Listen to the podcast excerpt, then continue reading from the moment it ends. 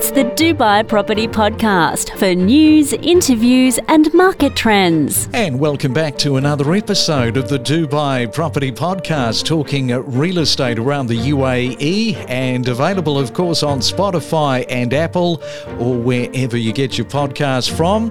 And another Saturday morning, the weekend, it has arrived, and we are into a brand new month to September, the second day today. And coming up in just a moment, we have the Saturday morning property market update where every week we reflect back over the last week and report on some of the activity around the UAE, what has been happening, what are the talking points to help you better understand the Dubai property market, because that's always important, especially if you are sitting outside of the Dubai region trying to educate yourself, because we are are all about helping you in that process and in that space because we are not a real estate company. We are not trying to sell you anything on the podcast which you already know because that's why you're here. You're here for the knowledge. And as always, if you've got a question or suggestion or to just simply email us and tell us where you are because it seems like our audience is in all parts of the world. Our email is Dubai Property Podcast at gmail.com. That's Dubai Property Podcast at gmail.com. It's the Saturday morning property market update. Join us for a deep dive into the world of real estate on the Dubai Property Podcast. Yes, that is us. It's the Saturday morning property market update. So let's introduce our team this morning because it is the second day of September. And first off, we've got Michael Doyle, who is here, Raunak Thakur, and as always, the workhorse himself, Mario Volpi, three professionals that are going to help us break down the last week of activity. Just 121 days until we hit January the 1st for 2024.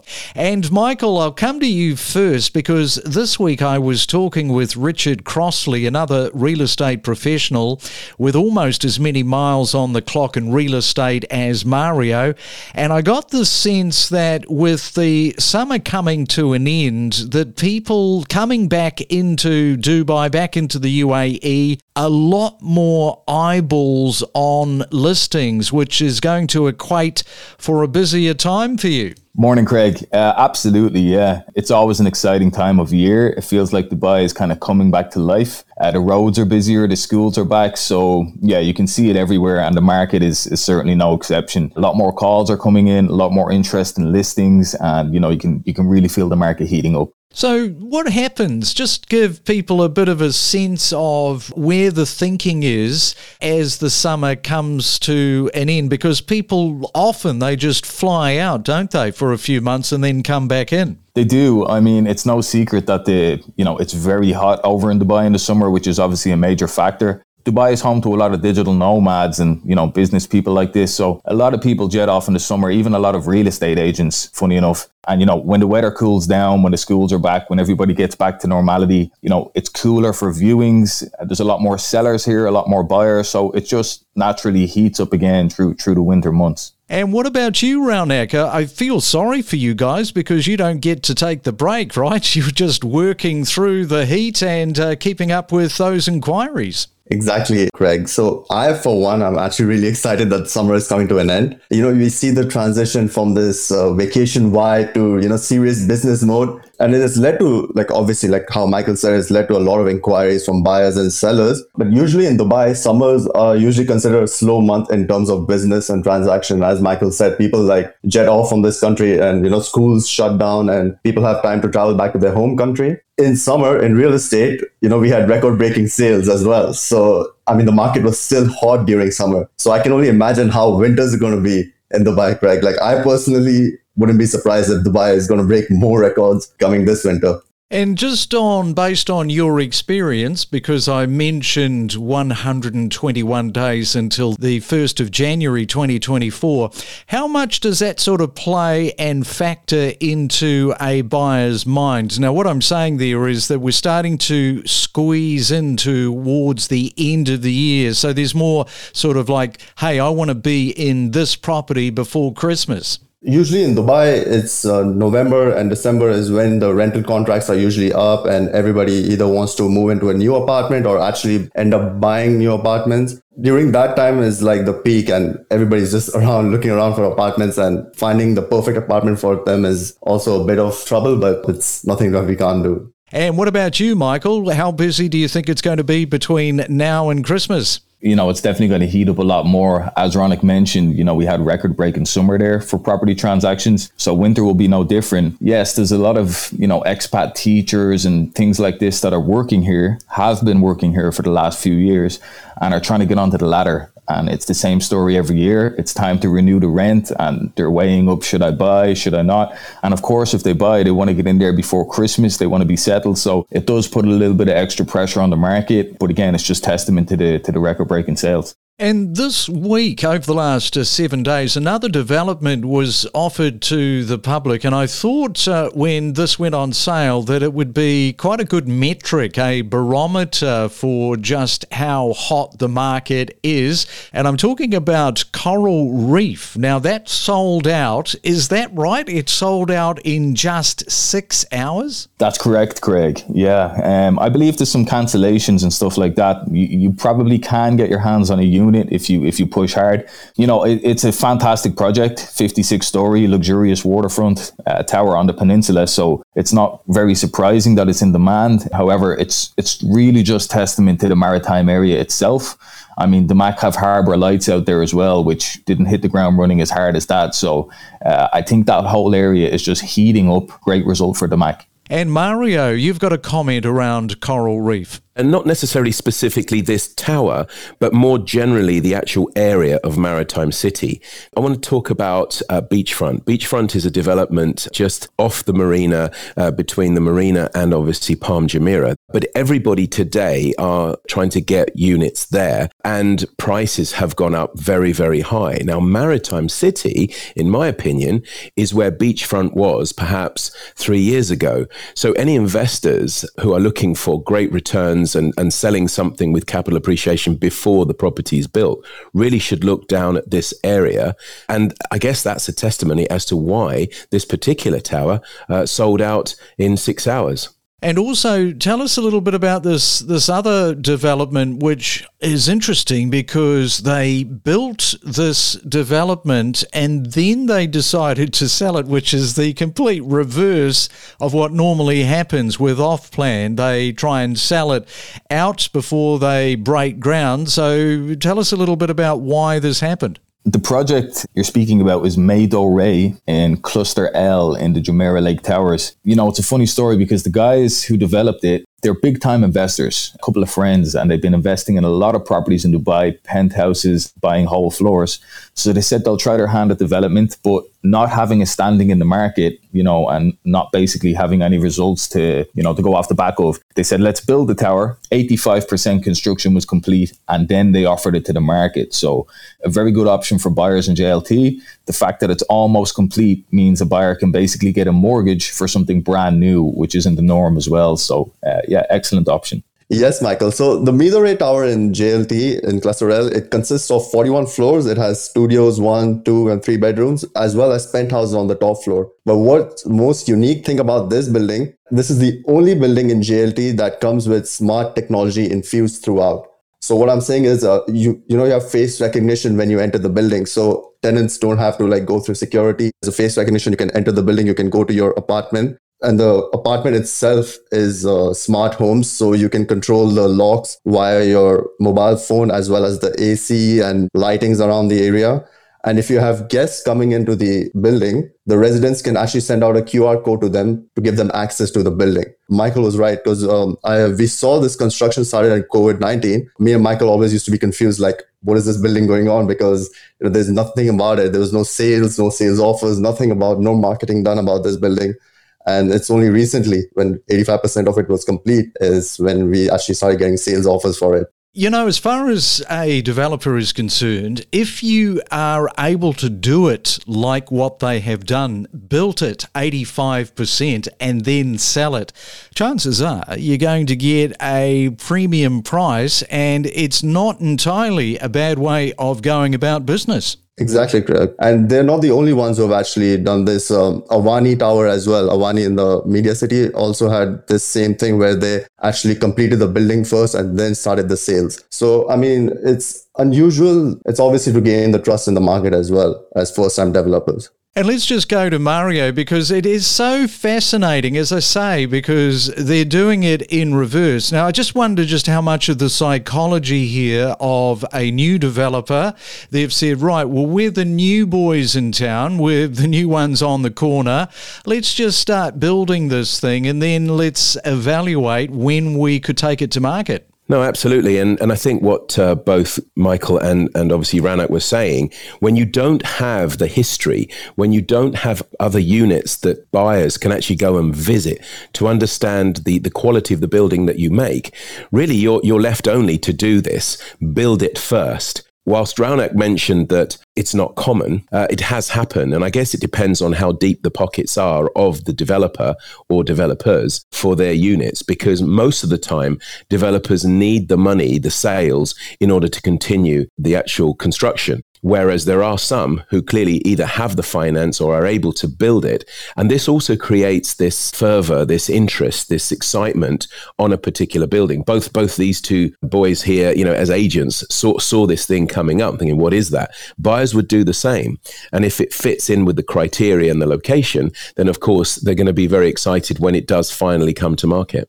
And I want to get on to short term rentals in Dubai because there's all sorts of different numbers that are bandied about, like uh, 80% increase uh, from 2021 to 2022. There's no doubt that there has been a lot of growth. Projections, all sorts of different numbers, of course, being thrown up for 2023, including a 155% increase.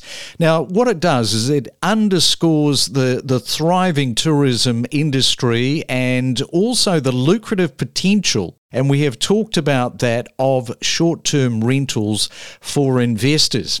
And I just want to pick up on something that Airbnb is currently embroiled in, which is a legal battle with New York due to the city's stringent licensing regulations. And these regulations, they are scheduled to take effect later this month and are anticipated to significantly impact the, the short term rental market market in New York. So this is going to be interesting to watch. No, definitely. And Airbnb are, are, suing New York for trying to put these licensing laws in. But really, we went through exactly the same thing back in 2016. When I say we, I mean Dubai. Now, Dubai has very strict criteria as to how you can categorize certain like hotels uh, around the world, you know, five star, four star, whatever. And, and here we have two categories. We have luxury and standard, which then gives a benefit to the actual owner to place his property property within those categories. So he can charge more if it's a luxury, or obviously slightly less if it's standard. But it also means that the consumer you know, actually knows what he's going to get. There is this talk that maybe there will be a shortage of, of units in New York, purely and simply because probably they're not up to standard. So actually what New York is doing is just following suit what Dubai has done a few years ago. And now we are reaping the benefits of that. So I think it's very short sighted of Airbnb to sort of throw their hands up in the air and say, you can't do this. You know, people won't, won't actually uh, bring up their properties. But actually that's great for the consumer if there's more rubbish on the market, is that good? Isn't it better to have less property on, but actually have the correct property in terms of standard and, and luxury or, or, or whatever systems that are in place to be able to get the consumer to understand what they are booking? I think this is great news, but it, it'll be interesting to see how it pans out. Yeah, exactly. It'll be very interesting to see what the what the outcome is, who's awarded what, what somebody is asked to do, and uh, could end up costing uh, somebody a lot of money. And it's probably not going to be New York, one gets the impression. Exactly. And just finally, Mario, an interesting situation this week where an offer was made to a vendor, and it's an interesting one because the vendor has waited quite some time for a property to be built. There's all of this emotional attachment because when you're watching something being built, you see it sort of gradually go up and up and up. You know which level yours is, so when you see your level, oh, floor number 27, they are built building my apartment. Then once it gets completed, sometimes offers can come along and it's very, very difficult to sort of then say, well, yeah, okay, I'll sell out. So what happened? We as agents we're always constantly on the lookout uh, to try and find new units new apartments new villas etc to bring to market. And the reason we do that is because there's always a buyer or, or someone in in the background. It's not something that we just reach out to people willy-nilly. There is always a reason. And there was a specific uh, buyer who wanted to buy uh, one of these new properties that Emaar built Vida Residence in the marina. Now this this whole building hasn't actually been handed over yet in entirety. They're, they're starting to do it sort of floor by floor. And there is an owner that we reached out to uh, on behalf of this buyer who bought uh, this unit back in 2019, and his purchase price was 1.8 million for a two-bedroom uh, property. Now, the buyer uh, was very, very keen to have this very specific unit, and the sort of going rates are around sort of 3.5 million, 3.7, something like that. The buyer was willing to offer 4 million for this particular unit, but the the owner didn't accept it despite the fact that obviously that's a heck of a lot more money than the going rate, being that the seller was an end user, he, he's been waiting four years for the project to be handed over, and so he gets his keys. And even though he's more than doubled what he paid for it, this could not separate him from actually taking possession and, and moving in. It didn't help also that his wife was very keen to, to sort of move in. So I suppose uh, you don't want to go against what the wife wants. But uh, yeah, he dug his heels in and despite this huge sum of money or this huge uplift in in capital appreciation, he said no. So, mm. you know, money talks, but sometimes money doesn't talk. So it's it's also down to the emotions and who the buyer is and what they want the properties for. Well, here's a question for you with regard to that. Normally, when somebody doesn't want to sell, they can't replace that property. They're saying in their mind, well, if we sell it for four million, can we replace the property? So you know the market better than I can he replace the property for four million? Well, the straight answer in this particular building, the answer would be yes, but can you find it? That's the real key if he wanted in the exact same building. If he was happy to sort of maybe look elsewhere, then yes, he would be able to uh, to find it. But of course, then you have to add in the hassle factor of moving, finding the property, negotiating with the agent. Do you have a decent agent? Is that person going to be, you know, causing more issues than actually helping? Because not all agents are made the same. And so the whole rigmarole of it I mean, I've done it myself recently, as you know, uh, after many, many years. Sometimes it can be an amazing experience, but sometimes it can be a, an absolute nightmare. So, all of these factors made that decision in the mind of this seller that it's just not worth it. And unless somebody was was prepared to to offer an obscene amount of money, mm-hmm. and clearly this wasn't in the eyes of the seller, uh, would he do it? So I don't know. It's probably a lesson to, lesson to us all that uh, you know, flash the cash, but it doesn't always work. I can feel that there's going to be an update, maybe in a couple of weeks' time, because I don't think you're going to let this go lightly.